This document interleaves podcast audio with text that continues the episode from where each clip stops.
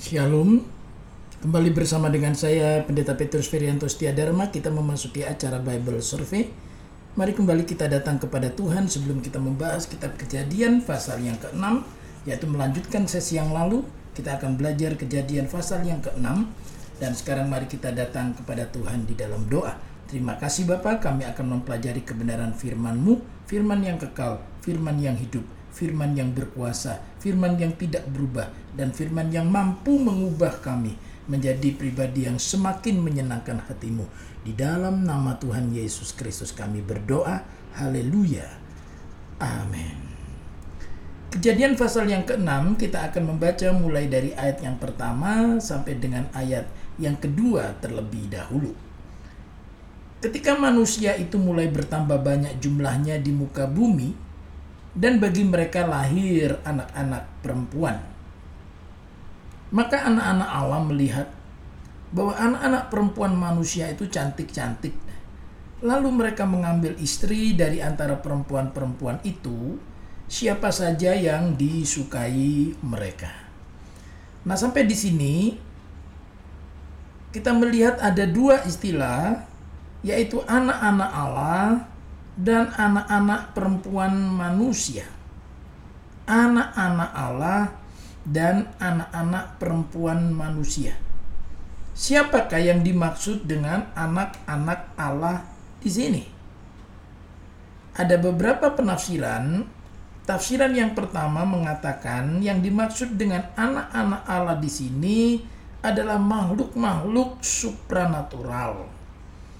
Ya, makhluk-makhluk supranatural yang disebut dengan istilah Nephilim Nephilim. Nah, siapa makhluk-makhluk supranatural? Yaitu para malaikat yang telah diusir dari sorga yang kemudian ditafsirkan bisa mengambil anak-anak perempuan manusia sehingga lalu menghasilkan keturunan yang ukurannya itu adalah raksasa raksasa. Di ayat yang keempat pada waktu itu orang-orang raksasa ada di bumi. Ya, jadi tafsiran yang pertama mengatakan Nephilim itu kemudian mengawini anak-anak perempuan manusia sehingga dihasilkanlah raksasa. Nah, tetapi saya pribadi tidak mengikuti tafsiran itu. Oleh karena apa? Tafsiran itu berdasarkan kepada kitab yang disebut bagian atau kelompok pseudopigrafa. Pseudopigrafa itu artinya tulisan yang dipalsukan, yaitu kitab satu Henok. Nah, kitab satu Henok bisa di-download di Google ya, di internet, satu kitab satu Henok dalam bahasa Indonesia. Nah, di situ dikisahkan mengenai nama-nama malaikat yang jatuh, Lalu mengapa mereka sampai terusir dari surga dan itulah yang kemudian mendatangi anak-anak perempuan manusia. Nah, tetapi mari kita akan melihat Alkitab ini dijelaskan oleh Alkitab sendiri, tidak dari kitab-kitab yang lain. Saya memegang penafsiran bahwa anak-anak Allah itu adalah keturunan daripada garis jalur Set Enos. Oleh karena dikatakan sejak Set Enos itu maka orang mulai memanggil nama Tuhan dan orang yang memanggil nama Tuhan itu berarti dia disebut anak-anak Allah. Nah, sedangkan anak-anak perempuan manusia ya anak-anak perempuan manusia jadi tidak ada apa namanya eh, penjelasan yang yang lain selain ya itulah anak-anak perempuan manusia. Nah, Lembaga Alkitab Indonesia memberikan judul pada bagian ini kejahatan manusia. Kalau kita melihat di manakah letaknya kejahatan manusia di ayat 2 ini, ya, anak-anak Allah melihat bahwa anak-anak perempuan manusia itu cantik-cantik. Nah, itu adalah kejahatan. Bapak melihat wanita cantik kejahatan. Oh, tunggu dulu oleh karena mereka melihat perempuan cantik lalu mengambil istri dari antara perempuan-perempuan itu. Ya. Karena anak-anak Allah tadi keturunan daripada Set Enos, lalu anak-anak perempuan manusia adalah keturunan daripada Kain. Ya, keturunan daripada Kain. Sebab hanya ada dua jalur yang disebutkan dalam Alkitab yaitu jalur Kain dan jalur Set. Yang jalur Set itu disebut sebagai anak-anak Allah sedangkan jalur Kain itu disebut anak-anak perempuan manusia.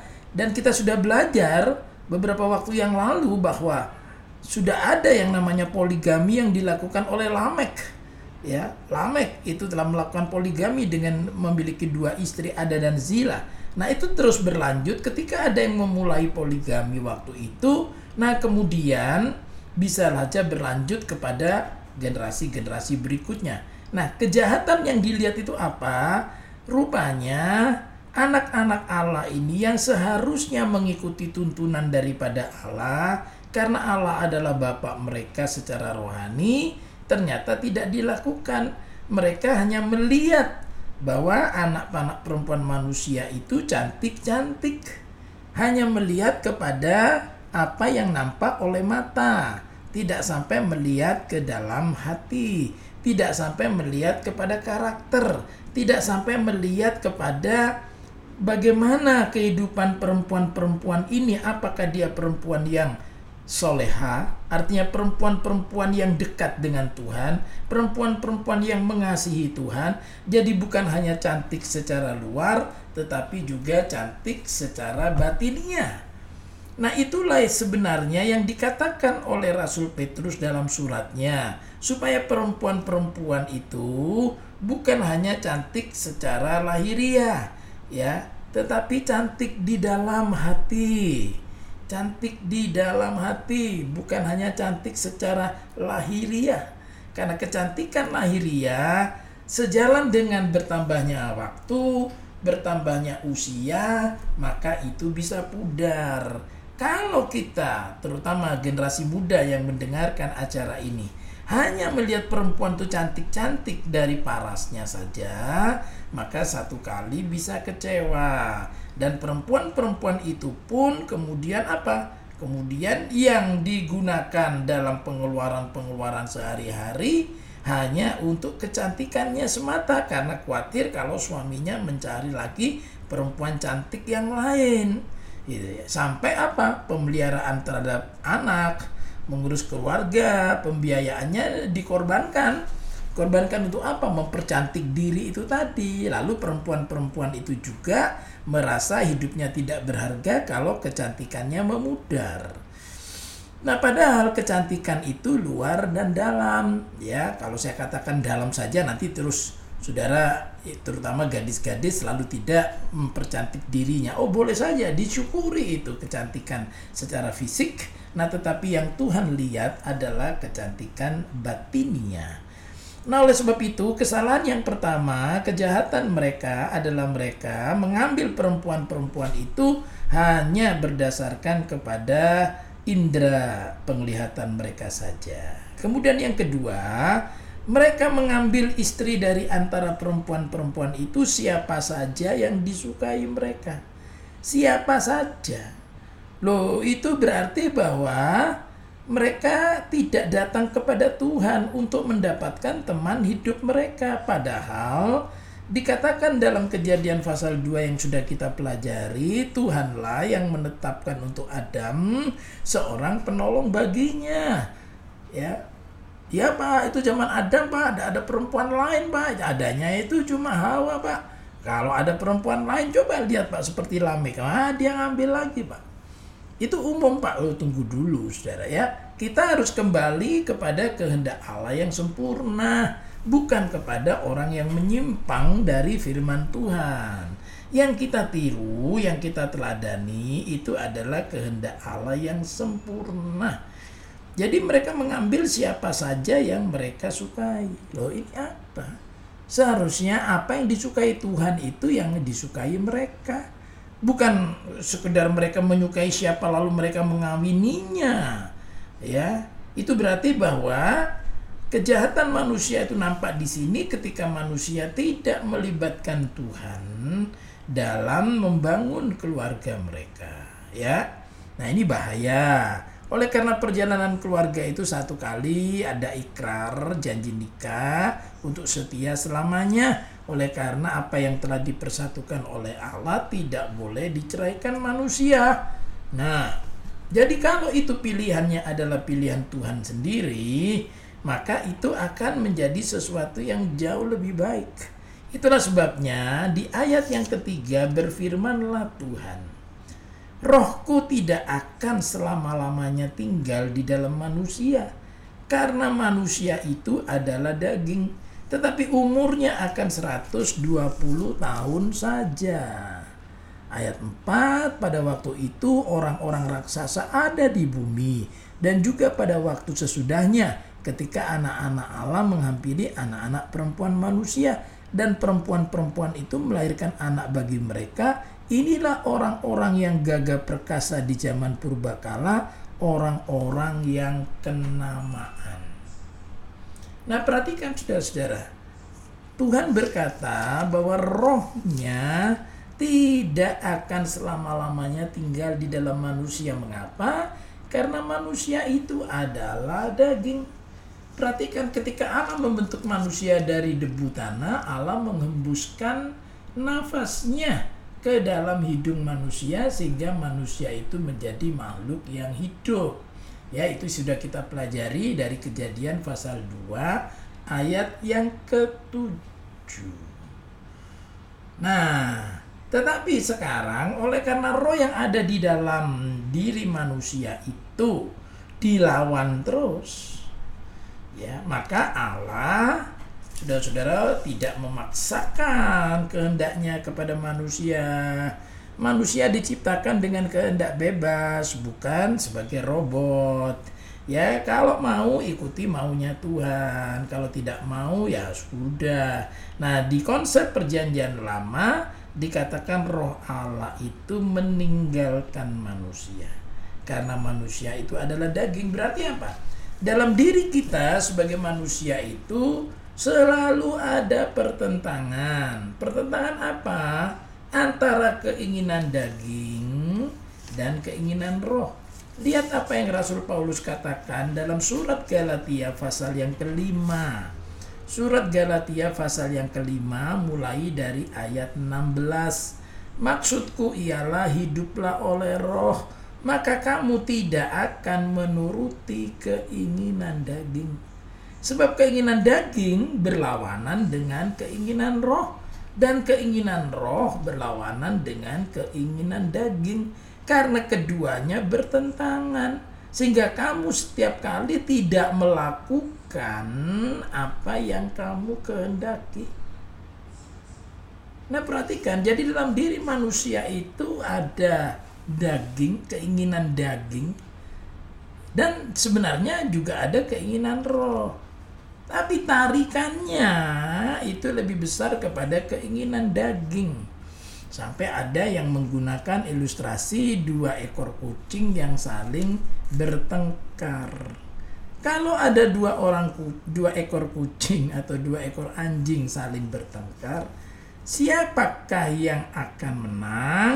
Pada umumnya, sekali lagi pada umumnya adalah hewan kucing atau anjing yang diberi makan lebih banyak. Yang diberi makan lebih banyak itu dianggap lebih kuat. Karena lebih kuat jadi saat bertengkar itu menang. Nah sekarang keinginan daging dan keinginan roh kalau ilustrasi ini mau diterapkan dalam kehidupan kita berarti siapa atau bagian mana yang saudara beri makan lebih banyak? Keinginan daging ya artinya itu sesuatu yang hanya menyenangkan tubuh kita ini saja. Mencari perempuan-perempuan yang cantik-cantik mengumbar hawa nafsu kemaksiatan di sana sini narkoba di sana sini keangkuhan di sana sini atau keinginan roh kehendak roh kehendak Allah sendiri kalau itu yang diberi makan dalam doa, dalam firman, saudara dekat dengan Tuhan, maka yang diberi makan lebih banyak itulah yang menang. Nah, jadi saudara-saudara, dua-duanya berlawanan. Tidak mungkin kita berkata saya mau hidup dua-duanya pak apa maksudnya? Ya kalau nanti hari ibadah saya mengikuti keinginan roh. Tapi hari-hari yang lain pak itu mengikuti keinginan saya. Oh tidak. Tidak begitu. Orang yang lahir baru dalam Kristus menjadikan Yesus Kristus sebagai raja dalam hidupnya tidak akan lagi melakukan segala sesuatu menurut kehendaknya sendiri. Apa yang saya suka itu yang saya lakukan ini hidup saya. Oh bukan dikatakan oleh Rasul Paulus hidupmu itu milik Allah karena kamu sudah ditebus. Kamu bukan milikmu sendiri. Coba sudah-sudah kalau saya punya sesuatu yang merupakan titipan orang lalu saya gunakan semau-mau saya sampai lalu kemudian jadi rusak nah itu bagaimana pertanggungjawaban kepada sang pemilik Loh hidup kita ini bukan milik kita loh. Saudara tidak membuat hidup saudara sendiri loh. Saudara diciptakan oleh Tuhan. Dan yang percaya kepada Yesus Kristus berarti ditebus oleh Yesus Kristus dengan darahnya yang mulia di kayu salib Golgota. Nah, karena kita telah ditebus, maka kita adalah miliknya.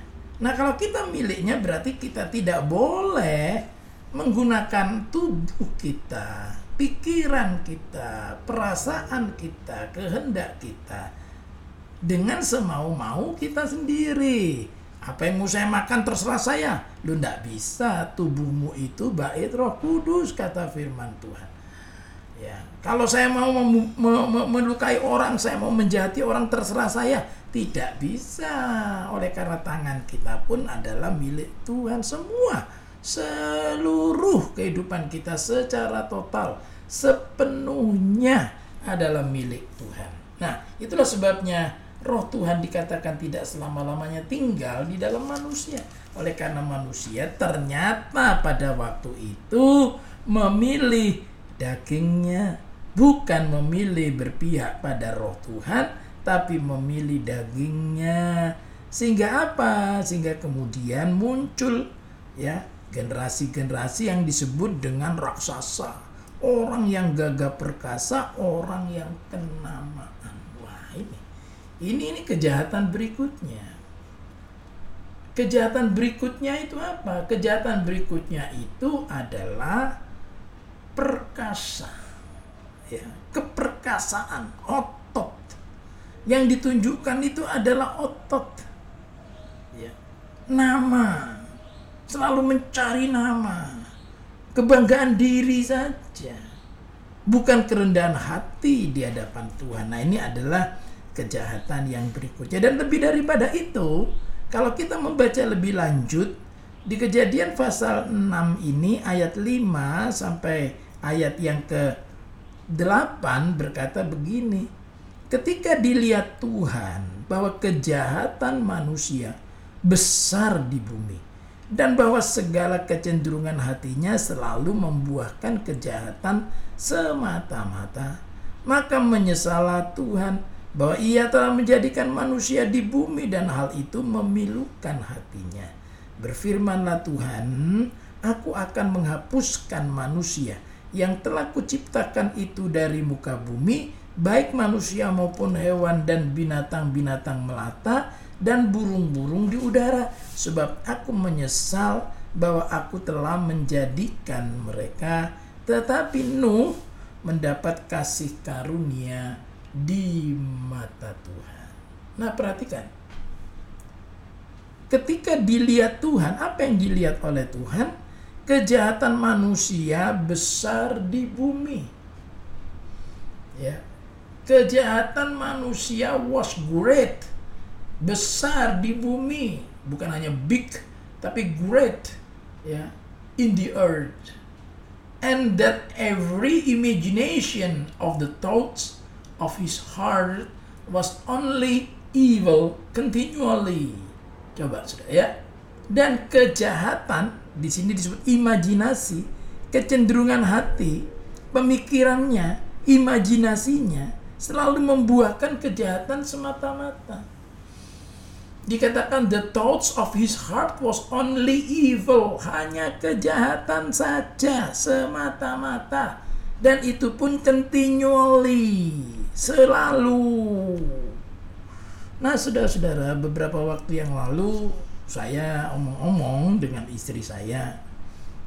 Lalu kita sedih ya karena ada orang yang kita kenal sayang sekali ya selalu keluar satu kata-kata yang negatif, kata-kata yang buruk, kata-kata yang tidak ada pengucapan syukur sama sekali.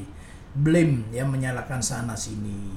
Lalu selalu perkataannya itu sesuatu yang menjahati gitu ya. Mau fitnah dan semuanya. Nah, lalu ketika saya diskusi dengan istri saya bagaimana ya? Maka saudara-saudara kita diingatkan kepada kebenaran firman Tuhan. Apa kebenaran firman Tuhan? Bagaimana sesuatu keluar dari dalam hidup manusia mau dari perkataan dari mulutnya itu adalah sesuatu yang keluar dari dalam hatinya. Nah, artinya apa? Artinya apakah isi daripada hatinya? Perbendaharaannya itu apa? Kan kalau saudara-saudara di rumah, di rumah saudara katakanlah kamar saudara penuh buku ya. Maka saudara-saudara menyajikan kepada orang yang datang ke rumah saudara ya buku. Sudah bicara tentang buku karena perbendaharaannya buku. Kalau perbendaharaannya itu makanan maka ya keluar tuh makanan ya. Kalau perbendaharaannya itu minuman ya keluar minuman. Ya artinya begini loh itu dalam hatinya itu perbendaharaannya itu apa Coba ayat yang eh, bagus sekali yang eh, dikatakan eh, di Matius pasal yang ke-12 kata-kata Tuhan Yesus ini ya. Matius pasal 12 ayat 35 orang yang baik mengeluarkan hal-hal yang baik dari perbendaraannya yang baik. Dan orang yang jahat mengeluarkan hal-hal yang jahat dari perbendaraannya yang jahat. Begitu saja. Jadi selama hatinya itu penuh dengan perbendaraan yang jahat, yang negatif, yang buruk, ya otomatis yang keluar itu juga yang buruk, yang negatif, yang jahat. Lalu bagaimana Pak? Ya itu harus digrojok, disiram, dipenuhi. Kalau saya punya katakanlah satu gelas atau cangkir, yang di dalamnya itu berisi kopi yang sudah diminum dan tinggal ampasnya ya. Lalu saya mau membersihkannya kan tinggal digerocok terus sampai semua ampas kopi itu keluar kan begitu. Nah tapi kalau itu didiamkan ya tidak akan pernah bisa bersih. Nah itulah sebabnya kalau sampai dikatakan kejahatannya itu kecenderungan hatinya itu itu membuahkan kejahatan semata-mata. Tidak ada satupun yang baik tidak ada. Nah lalu dikatakan di situ ini juga menjadi satu apa namanya renungan buat kita ketika dikatakan Allah melihat semuanya itu menyesalah dia. Menyesalah dia karena apa? Karena manusia yang dijadikannya itu memilukan hatinya. Nah kata ini menarik sekali ya And it repented the Lord that he had made man on the earth, and it grieved him at his heart. Dan apa yang diperbuat oleh manusia itu mendukakan hati Allah. Loh, saudara-saudara ya, Allah itu roh. Dan ia adalah pribadi. Allah bukan sekedar zat. Allah adalah pribadi, punya pikiran, punya perasaan, punya kehendak perasaannya bisa menjadi senang, perasaannya juga bisa menjadi pilu, perasaannya bisa menjadi apa nama itu, waduh begitu masgul ya. Istilah yang paling tepat itu masgul, memilukan hatinya, memasgulkan hatinya, grieved. Ya. Waduh kok gitu ya. Itu seperti hati seorang bapak ya, punya anak ya, anaknya itu dilahirkan dengan baik dibiayai, ya perlu susu ya perlu pakaian perlu makanan minuman disekolahkan. Loh lah tapi kok terus kelakuannya itu menyakiti hati orang tua? Oh itu itu itu kata menyakiti itu membuat masgul seperti ya gitulah ada semacam penyesalan ya. Waduh sudah dibeginikan dibegini artinya bahwa apa yang sudah dilakukan itu itu tidak apa namanya sama dengan nilai apa yang diperbuat oleh orang-orang yang kita kasih oleh anak-anak kita itu. Jadi kata menyesallah Tuhan ini juga sesuatu yang menarik. Oleh karena peristiwa penyesalan hati Tuhan itu bukan cuma di sini. Ya. Bukan hanya di sini. Tuhan menyesal. Bukan berarti menyesal sesuatu saudara-saudara yang wala itu sempurna Pak, kalau Tuhan itu menyesal berarti dia keliru, Pak. Lo bukan keliru. Allah itu menciptakan sempurna, dia juga Allah yang maha tahu. Ya, dari kekal sampai kekal, ketetapannya itu adalah ketetapan yang kekal. Tetapi itu loh, tindakan manusianya itu loh. Itu kok ya bisa-bisanya seperti itu. Ya. Karena ada juga kata menyesal, di mana Tuhan menyesal karena malapetaka yang dirancangkan atas umatnya jadi penyesalan Tuhan tuh bisa dua. Di keluaran 32 ayat 14 dan menyesalah Tuhan karena malapetaka yang dirancangkannya atas umatnya. Ya. Gitu. Jadi ada penyesalan yang kedua. Satu menyesal karena manusia memilukan hatinya. Tapi yang kedua ada juga penyesalan karena Allah merancangkan sesuatu hukuman atau malapetaka atas umatnya.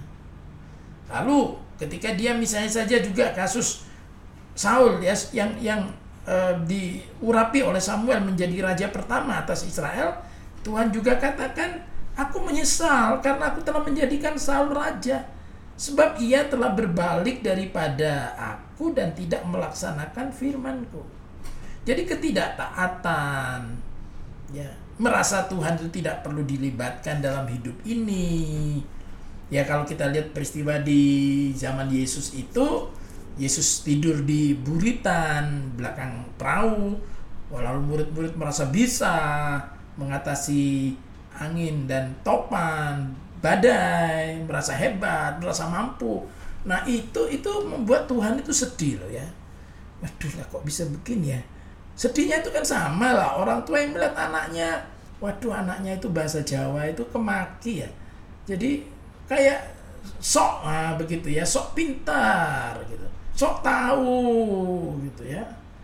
Sok menggurui ya padahal pengalamannya masih masih dangkal belum dalam. Tapi rasanya sudah uang menguasai sudah jadi istilahnya Tuhan yang maha tahu gitu nah itu membuat maskul sehingga apa? Nah lalu Tuhan mengatakan aku akan menghapuskan manusia yang telah kuciptakan itu dari muka bumi.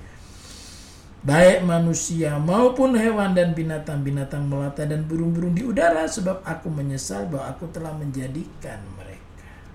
Jadi Tuhan bermaksud tidak lanjut daripada tadi.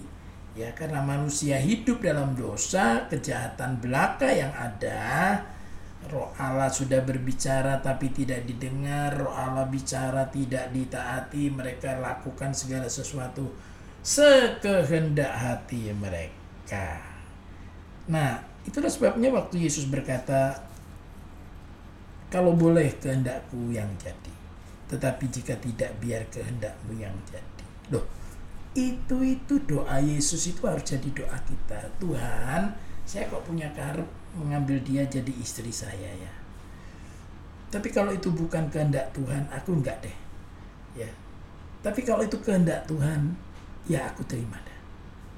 Nah kita punya kehendak, kita punya keinginan. Oh boleh, nyatakanlah segala keinginanmu kepada Allah. Nyatakan keinginanmu. Tapi bagaimana yang terjadi kemudian dalam hidupmu biarlah kehendak Allah itu doa Bapak kami. Ya, doa Bapak kami yang Yesus ajarkan itu adalah datanglah kerajaanmu jadilah kehendakmu Bukan datanglah kerajaanku, jadilah kehendakku. Bukan. Mengapa? Karena kehendak Tuhan, rancangan Tuhan itu pasti jauh lebih indah dari kehendak dan rancangan kita. Tuhan bukan mau apa namanya uh, sewenang-wenang begitu, semau-maunya, semena-mena begitu, bukan Ya oleh karena Allah tahu yang daripadanya itu jauh lebih baik. Tapi kitanya ini yang pikiran kita, hati kita bahasa Jawa juga bilang begitu dangkal, cetek ya. Jadi begitu cetek, begitu dangkal. Nah, mari kita mau mengakui Tuhan. Apa artinya mengakui Tuhan? Percaya Tuhan ada dan percaya kehendaknya lebih baik dari kita sehingga ketika kita mau melakukan sesuatu tidak langsung kita lakukan. Kita datang kepada Tuhan. Kita minta petunjuknya. Roh Kudus yang di dalam kita akan menuntun kita. Jangan selalu saudara-saudara mengikuti keinginan daging karena itu berlawanan dengan keinginan roh. Nah, biar kiranya Tuhan memberkati. Mari kita berdoa. Terima kasih Bapa kami telah diberi tuntunan oleh firman-Mu supaya kami hanya mengikuti kehendak Tuhan dan kami tidak melakukan apa yang kami inginkan semata-mata karena perbendaraan hati kami Tuhan umumnya itu penuh dengan kejahatan, kelicikan. Nah, oleh sebab itu ubah hatiku seperti hatimu. Ubah kami Tuhan. Sirami kami dengan air roh kudusmu. Sehingga kami dibersihkan. Buat hatiku tahir. Buat mulutku suci. Buat pikiranku kudus. Di dalam nama Tuhan Yesus Kristus kami berdoa. Amin.